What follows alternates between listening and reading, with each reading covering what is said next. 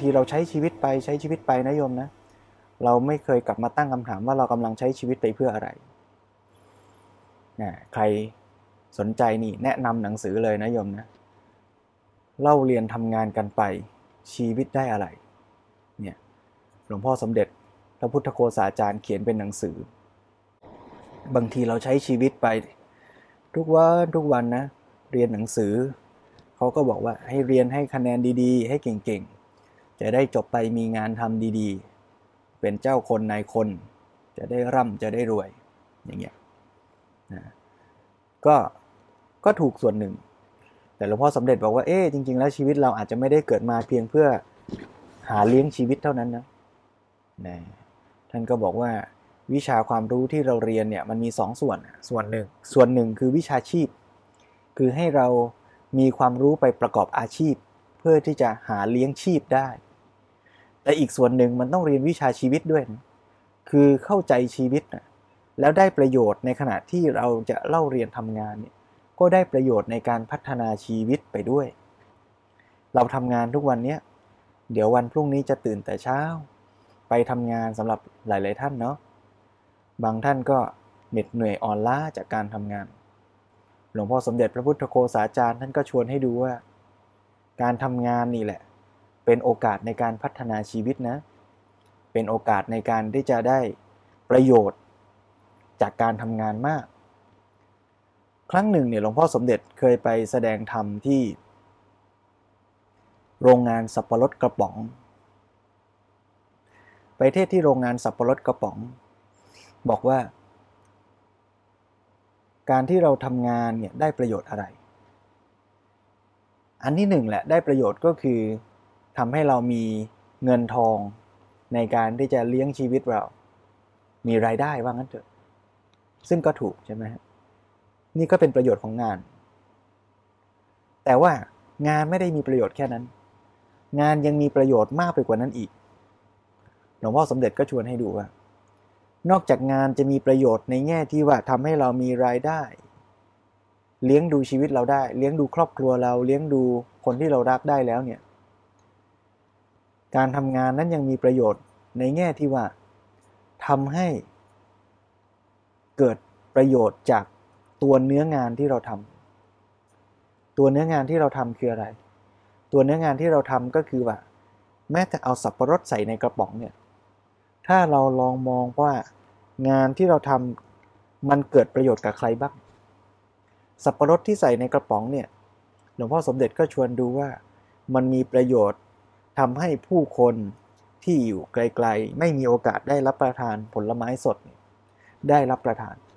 ลองนึกภาพถึงบางท่านบางคนที่ไปทำงานต่างบ้านต่างเมือง ไม่สามารถที่จะไปหาซื้อผลไม้อย่างสมัยที่อยู่เมืองไทยทานได้ ได้อาศัยสับปะรดกระป๋องเนี่ยเปิดมาเนี่ยแล้วก็จิ้มสับปะรดกระป๋อง เปรี้ยวหวานสดชื่นเนี่ยทานแล้วเนี่ยโอ้เขามีความสุขมาก เห็นประโยชน์จากการที่เรานั่งทำงาน แม้แต่เอาสับปะรดใส่กระป๋องนี่ก็มีประโยชน์มากมาย ยังมีประโยชน์ไปถึงเกษตรกรคุณลุงคุณป้า ที่เขาทำกิจการงานในการปลูกสับปะรด ถ้าไม่มีโรงงานนี้ไม่มีคนงานที่จะมาช่วยกันทำสับปะรดกระป๋องเนี่ยเขาก็อาจจะขายผลิตผลไม่ได้ หรือได้ในราคาต่ำเป็นต้น นี่คือมองให้เห็นประโยชน์ของตัวงานที่เราทำเพราะฉะนั้น งานก็มีประโยชน์อันที่หนึ่งคือประโยชน์ในแง่เป็นรายได้ต่อเราต่อครอบครัวของเรา อันที่สองงานก็เป็นประโยชน์ในแง่ที่ตัวเนื้องานมันไปมีผลต่อสังคมต่อผู้คนต่างๆ มากมาย ประการที่สามเนี่ยน่าสนใจ ประการที่สามเนี่ยคือ งานมีผลต่อการพัฒนาชีวิตของผู้ทำงาน ตอนแรกอาตมาอ่าน ตรงนี้แล้วก็งงเหมือนกันนะ คือรู้สึกว่าเออไอหนึ่งกับสองนี่มันก็น่าจะครบแล้วนะ ประโยชน์ของงาน แต่อันที่สามเนี่ยบางทีหลายท่านหลายคนลืมนึกถึงไป ก็คืองานอะมันเป็นประโยชน์ต่อตัวผู้ทำงาน ลองนึกดูว่าจริงไหมว่าตอนเราจบใหม่ ๆ มาเริ่มทำงาน เราก็เป็นนักศึกษาฝึกงาน เป็นผู้ปฏิบัติการทั่วไป แต่พอเราทำงานไปมีประสบการณ์ประสบเจอกับปัญหาบ้าง เคยแก้ปัญหาไอ้ประสบการณ์การทำงานนั่นแหละ มันกลับมาทำให้เราเก่งขึ้นทำให้เรากลายเป็นผู้เชี่ยวชาญทำให้เราเป็นผู้มีความรู้ความสามารถมากขึ้น นอกจากจะมีความรู้ในแง่ตัวงานแล้ว ก็ยังมีความสามารถในการควบคุมอารมณ์ จัดการจิตใจ เจรจาสนทนากับผู้คน ทักษะในการใช้ชีวิตต่างๆ ก็เพิ่มขึ้นด้วย ก็เหมือนสมัยเหมือนเด็กๆหนูๆที่เรียน สมมุติว่าเรียนชั้นประถมสี่ไอการเรียนชั้นประถมสี่นั่นแหละก็ทำให้เก่งขึ้น พอปีหน้าเขาไม่เรียนซ้ำที่ประถมสี่แล้วนะ เพราะการเรียนการทำงานหนึ่งปีผ่านไปนะ่ะเขาเก่งขึ้นเขาได้เรียนรู้เขาได้มีประสบการณ์เขาทำแบบฝึกหัดทำถูกบ้างผิดบ้าง แต่ก็เรียนรู้ แล้วก็ทำให้เก่งขึ้นโตขึ้น เพราะฉะนั้นประโยชน์ของงานเนี่ยถ้าเราเห็นในแง่นี้ เราจะเห็นว่ามันเกิดประโยชน์ในทุกขณะของชีวิตเราเลยนะ ถ้าคนมองประโยชน์แต่ขั้นที่หนึ่ง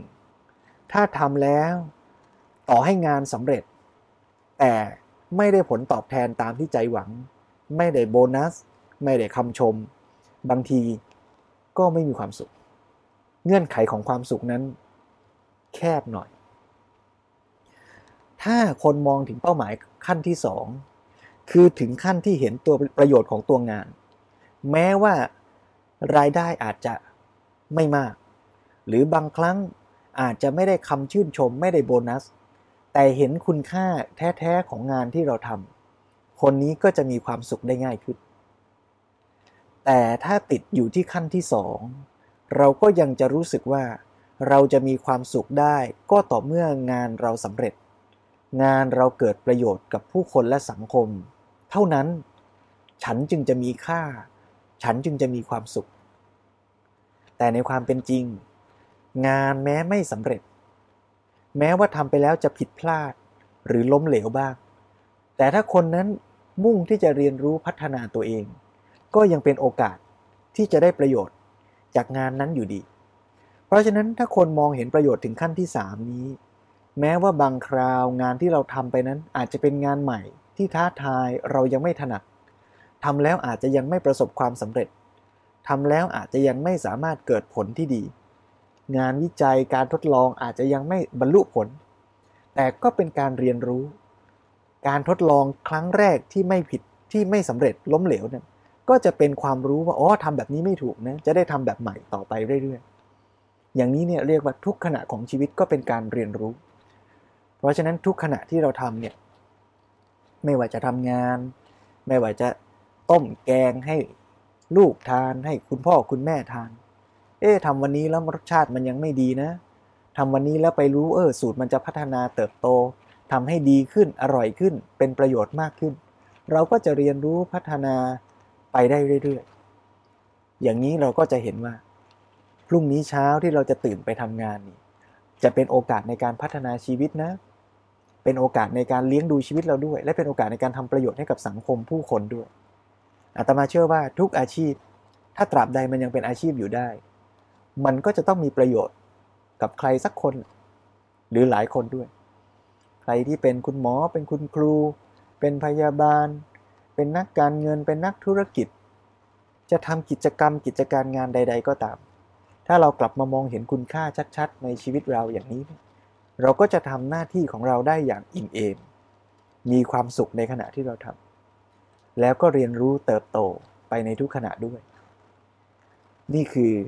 การที่เราจะใช้เวลาทุกวันทุกเวลาให้เกิดประโยชน์ที่สุด เหมือนอย่างที่เราคุยกันไปคราวที่แล้วก็คือใช้โดยไม่ประมาท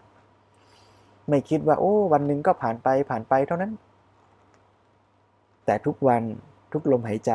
มีค่ามากนะ เป็นโอกาสในการที่เราจะเรียนรู้เติบโต ไม่ว่าจะประสบปัญหาอุปสรรคอะไรก็ตาม ราะฉะนั้นก็ขอให้กำลังใจโยมในการที่จะเตรียมความพร้อมของตัวเองเพื่อพรุ่งนี้จะได้ดำเนินชีวิตต่อไป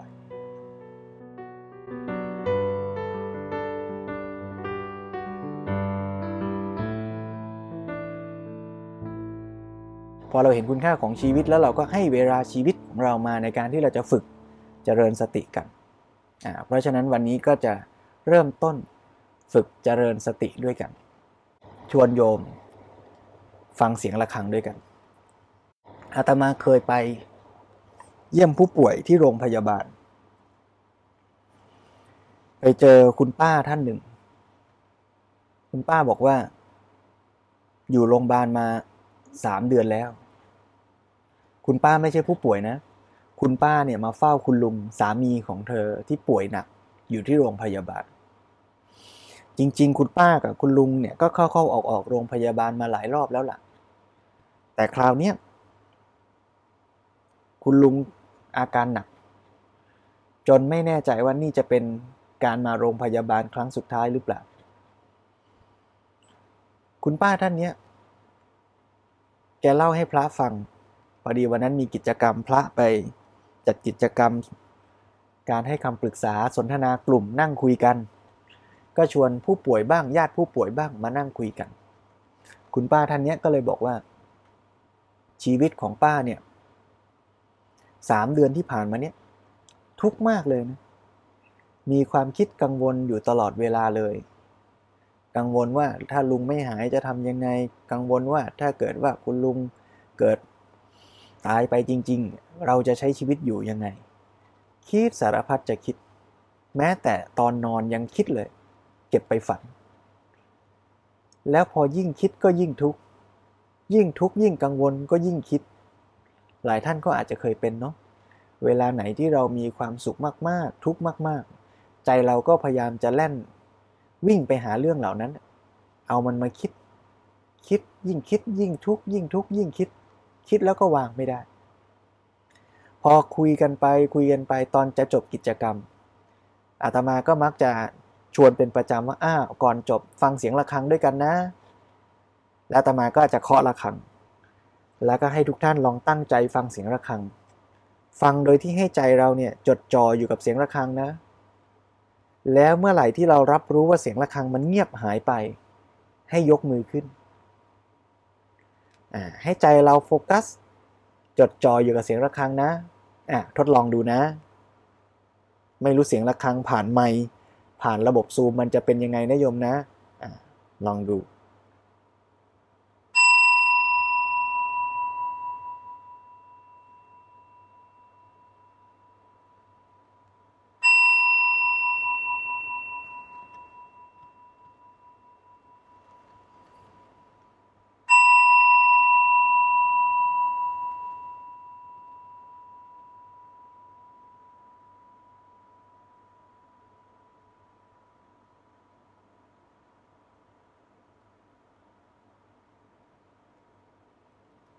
คำถามคือในขณะที่โยมใส่ใจตั้งใจฟังกับเสียงะระฆังเมื่อกี้เนี่ย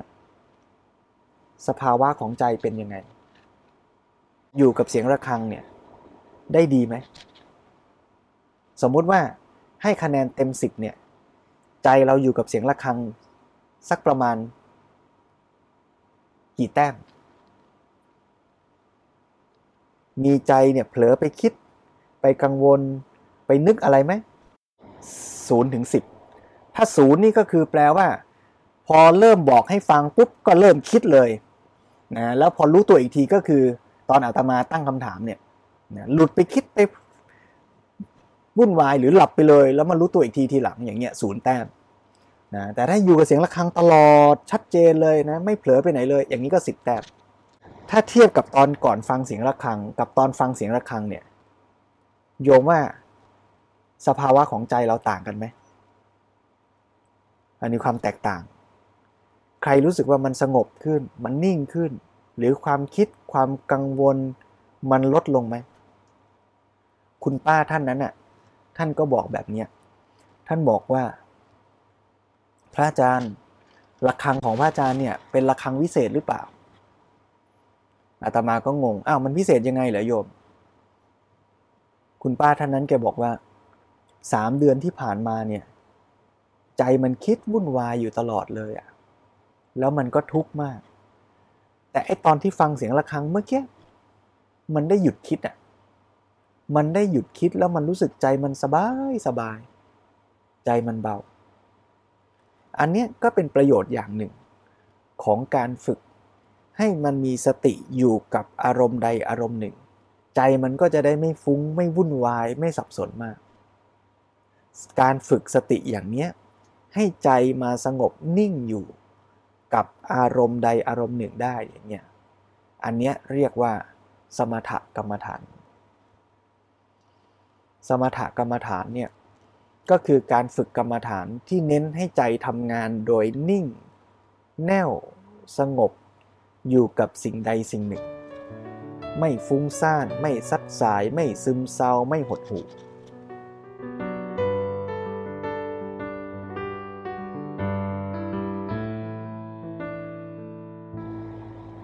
ท่านเปรียบเทียบว่าเหมือนกับลิงหรือวัวที่มันซนๆ มันก็จะวิ่งวุ่นวายไปหมดนะเหมือนใจเราตอนที่ยังไม่ได้ฝึก แต่พอเราเริ่มฝึก ก็เหมือนกับเอาเชือกไปผูกลิงตัวนั้นไว้ และอีกปลายด้านหนึ่งก็มาผูกกับหลักที่มั่นคงแข็งแรง พอลิงมันวิ่งไปสุดความยาวเชือกเนี่ยเชือกมันก็จะกระตุกปึ๊บลิงก็กลับมาอยู่ที่หลัก อย่างนี้ ไอ้ตัวใจก็เปรียบเหมือนลิงที่มันชอบวิ่งไปวุ่นวายคิดนู่นคิดนี่ ยิ่งคิดยิ่งเหนื่อยยิ่งหมดแรง เชือกเปรียบเหมือนสติ ที่คอยกำกับดึงไว้ พอลิงมันวิ่งไป รู้ตัวก็ดึงกลับมาทีหนึ่ง กลับมาไหนอะ ก็ดึงลิงกลับมาที่หลัก หลักคืออะไร หลักก็คืออารมณ์กรรมฐาน ในการฝึกสมถกรรมฐานเนี่ยนะ เช่นว่าเมื่อกี้เราตั้งใจฟังเสียงระฆัง ระฆังก็เป็นเหมือนกับเสาหลัก ที่จะดึงให้ลิงคือจิตของเราใจของเราเนี่ยกลับมาอยู่ที่เสียงระฆัง ถ้าใครฝึกสมาธิโดยการดูลมหายใจเข้าออกเข้าออกเข้าออก ลมหายใจเข้าออกก็คือหลัก พอเราเริ่มฝึกกรรมฐาน นั่งหลับตา ใจเราก็อยู่กับลมหายใจเข้าออกเข้าออกเข้าออก พอสักพักมันเผลอ วิ่งไป เราก็ดึงมันกลับมา อยู่กับลมหายใจใหม่ เข้าออกเข้าออกเข้าออก สักพักมันเผลอไปใหม่ ก็เผลอก็เผลอ พอรู้ตัวปุ๊บก็พามันกลับมาที่หลักใหม่ อย่างนี้เรียกว่าการฝึกสมถกรรมฐาน เวลาฝึกใหม่ ๆ เชือกมันก็จะยาวหน่อย บางทีใจเผลอวิ่งไปนานกว่าจะรู้ตัวค่อยดึงกลับมาทีหนึ่งแล้วพอมาอยู่ที่หลักบางทีก็อยู่แป๊บเดียว ไปอีกแล้ว หน้าที่ของผู้ปฏิบัติก็ไม่ต้องไปเสียใจ พอมันเผลอไปรู้ตัวสติก็พากลับมา รู้ตัวสติก็พากลับมา พอฝึกไปเรื่อยๆ เชือกก็จะสั้นลง ลิงก็จะอยู่กับหลักนานขึ้น เอาแล้วนะ เพราะฉะนั้นเรามาทดลองฝึกลิงกันดีกว่า ฝึกลิง โดยการที่เราจะอยู่กับอารมณ์กรรมฐานของเราอย่างใดอย่างหนึ่ง เมื่อกี้ทดลองกับเสียงระฆังไปแล้วนะนะคราวนี้ลองเปลี่ยนจากเสียงระฆัง เป็นการรับรู้ที่กายหรือใจของเรานี่แหละ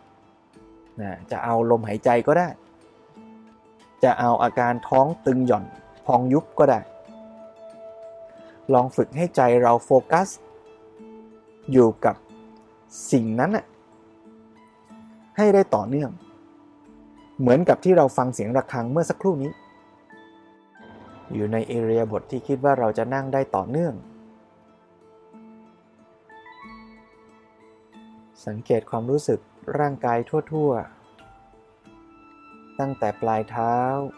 ไล่ขึ้นมา ถ้าพบว่าส่วนไหนที่รู้สึกเกร็งโดยที่เราเผลอไม่รู้ตัวก็ทำความรู้สึกรับรู้อาการเกร็งตึง เช่นว่าอาจจะจิกนิ้วเท้าอยู่ หรืออาจจะยกหัวไหล่เกรงอยู่ พอรู้ตัวปุ๊บ ก็ทำความรับรู้แล้วค่อยๆ ผ่อนคลายสบายๆ รวมทั้งลมหายใจของเรา ที่บางครั้งเราก็เผลอ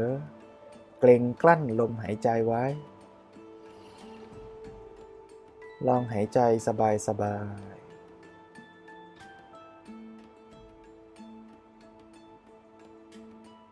สังเกตความรู้สึกที่ใจของเรา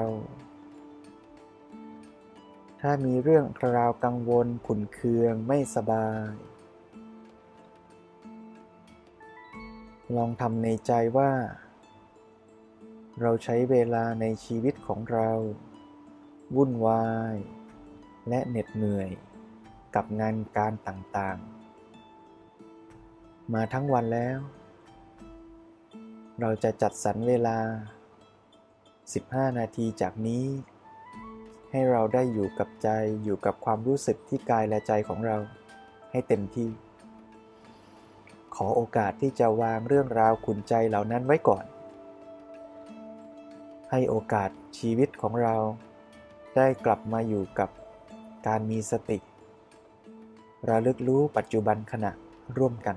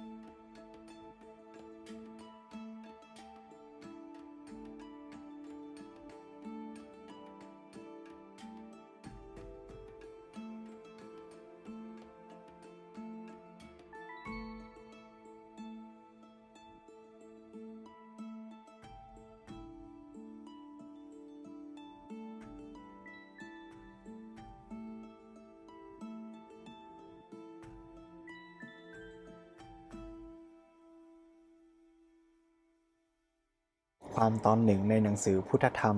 หลวงพ่อสมเด็จพระพุทธโฆษาจารย์ก็อธิบายให้เห็นว่าสตินั้นทำหน้าที่ในการที่จะทั้งในแง่ของการประคองรักษาจิต ให้อยู่ในอารมณ์ที่เราต้องการ แล้วก็ทำหน้าที่เป็นเหมือนตัวป้องกัน ไม่ให้จิตฟุ้งซ่านหรือไปมีสภาพที่ไม่เหมาะไม่ควร ไม่ดีต่อใจของเรา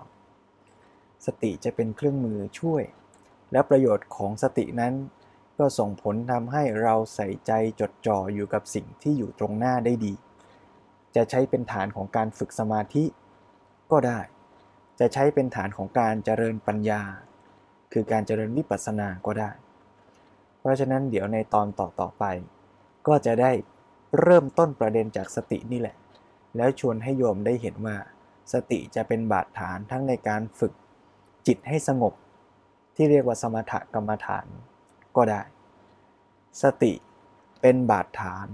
ในการที่จะฝึกจิต ให้มีความสามารถที่จะพิจารณาเห็นสิ่งตรงหน้า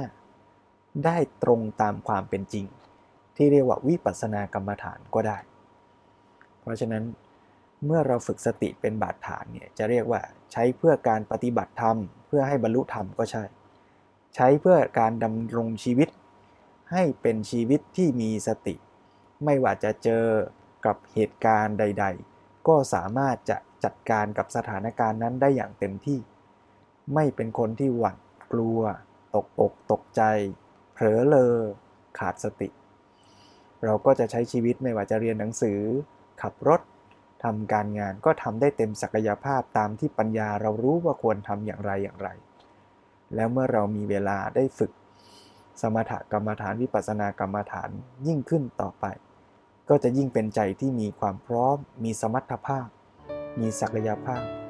ที่จะเห็นและเข้าใจชีวิตตามความเป็นจริงยิ่งขึ้น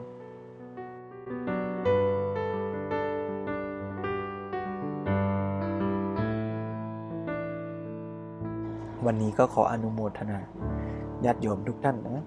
ที่ได้ให้เกียรติกับชีวิตของตนเอง ได้ให้เวลากับชีวิตของตัวเอง ในการที่ได้มาฝึกมาเป็นกำลังใจซึ่งกันและกัน